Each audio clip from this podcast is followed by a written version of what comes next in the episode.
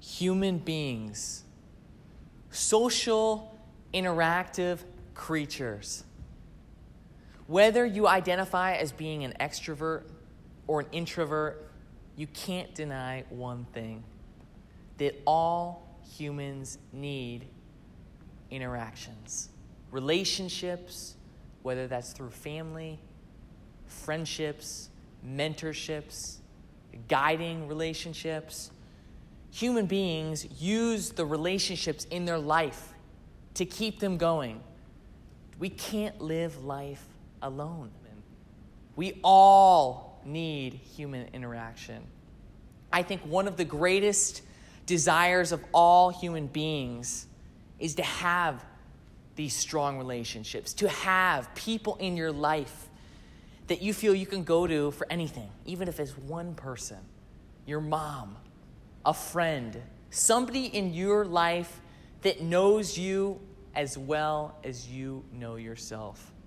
So, how do we create these strong friendships? How do we create these bonds that last throughout years, throughout a lifetime? Vulnerability.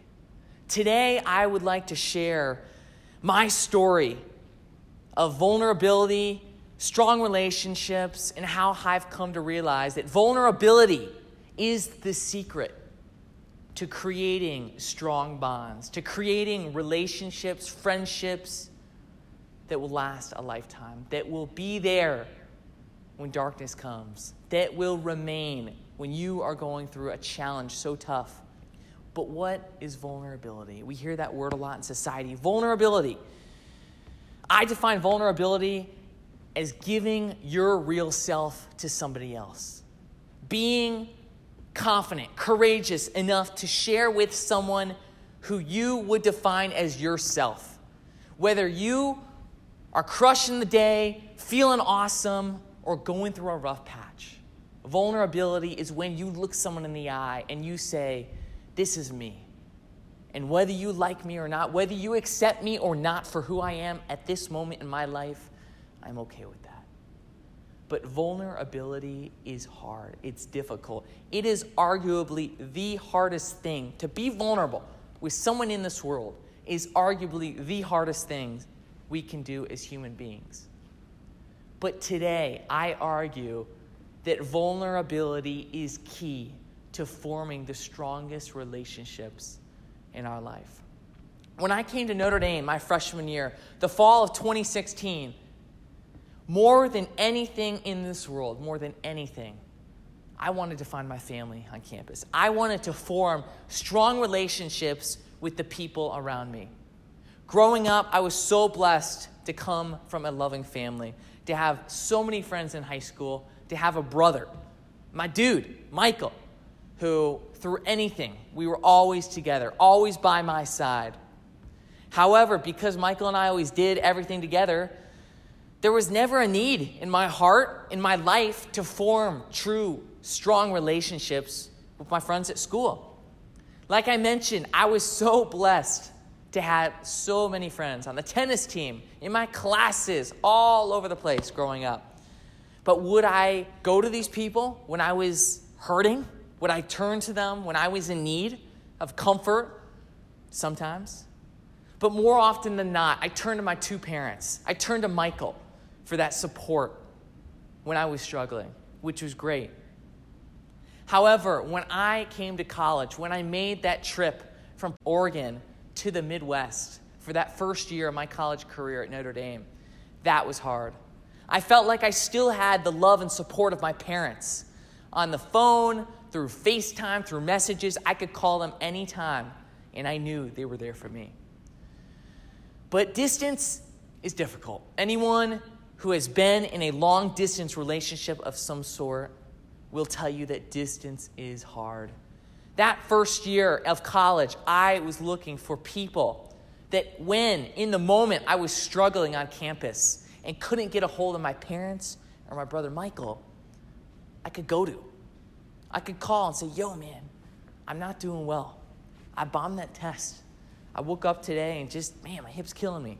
I'm just not feeling life right now. Can we talk? Like, I need you, man.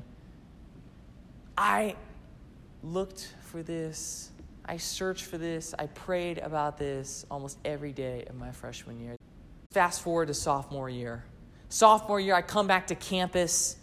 Some of these relationships are starting to build, some of them are strengthening, becoming stronger. But yet, life still happens. We still have the challenges, we still have the ups and downs of every day. As you guys know, life just happens. We could be thrown curveball after curveball. One day we're rocking, the next day we have this challenge. You never know what life is going to bring. It took me until the spring semester of my sophomore year, four semesters into my college career at Notre Dame, to figure out the secret of vulnerability. One day after a study session in preparation for a general chemistry exam, after months and months of struggling with how I defined myself as an athlete, of thinking I was not good enough, of thinking I was not an athlete, even though I was doing my best every day to work out, to stay in the best shape I could. I kept putting myself down mentally. I kept thinking that I was not good enough, I was not worthy. And this hurt me for months on end. These thoughts, these negative, this negative self image was in my head. It tore me to pieces. Yes, I talked to my family about it, but I still felt like these thoughts remained far too often. I remember one day after that study session getting on the phone with one of my closer friends at Notre Dame and saying, Yo, dude, you know what? I'm not doing that well today. The last week, last couple weeks, I've been having these really, really bad thoughts about myself, negative self image, thinking I'm not worthy, thinking I'm not loved, thinking I'm not an athlete. Have you ever experienced this? Have you ever experienced eating differently, working out differently, simply because you think you don't fit the mold of what an athlete is in this world, in society? I remember reaching out to my friend and thinking, man, he's going to judge me. Man, he's going to think I'm so weak. When in reality, it was the opposite. He didn't say I was weak. He didn't make an excuse, put down the phone and say, Patrick, I don't have time for this. What he did changed my life. He said over the phone, Patrick, I know what you're going through. I've gone through these challenges myself. You are not alone. It sucks to go through what you're going through, but I'm here for you, man. I got your back. You need anything. Let me know what I can do to support you as you're going through this difficult time in your life. I got you. You are going to overcome this. When I heard these words that day in South Bend, I remember feeling like I had a weight lifted up off my chest. I remember feeling like, oh my gosh, this dude knows what I'm going through. This dude connects. He knows what I'm feeling, how I'm acting, why I'm doing it, what my drive is. In the next moment, I thought about how strong our friendship had just gotten in a span of minutes. I had never reached out to anybody about this challenge before. And in the span of minutes, my relationship with this friend at Notre Dame strengthened immensely. This was the first time I had ever reached out to any of my friends when I was going through a tough challenge. And in that moment, I realized the power, the true, sheer power of vulnerability. Vulnerability leads to the strongest relationships in our life. In that moment, my relationship with my friend was never the same again. We formed a bond in that time when I was struggling, and I reached out to him with two hands. Are you there for me? Will you be there for me? And he reached back saying, Patrick, yes, I will be there for you now, and I will always be there for you. I will never forget that moment. That moment transformed my life in the sense that I saw the power of vulnerability, what it does to people, what it does to relationships in this world. And from that moment on, I thought about this every day. Every chance I could when I was going through a challenge, I reached out to friends. I called people up. I sent texts. I said, dude, you know what? I'm going through something right now, and I would love your advice. I would love your support. And every time I did that, people reached out with more love than I have ever experienced in my life from friends. This was the first time that I began to make these strong connections, the very thing, the very desire that I had, the strongest desire I had freshman year of school. After that, I felt like my eyes were opened up to the world. This was the secret. I finally found the secret to forming strong relationships.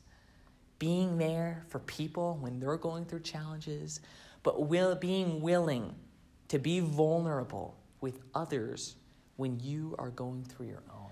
So, how can we apply this to our day to day life?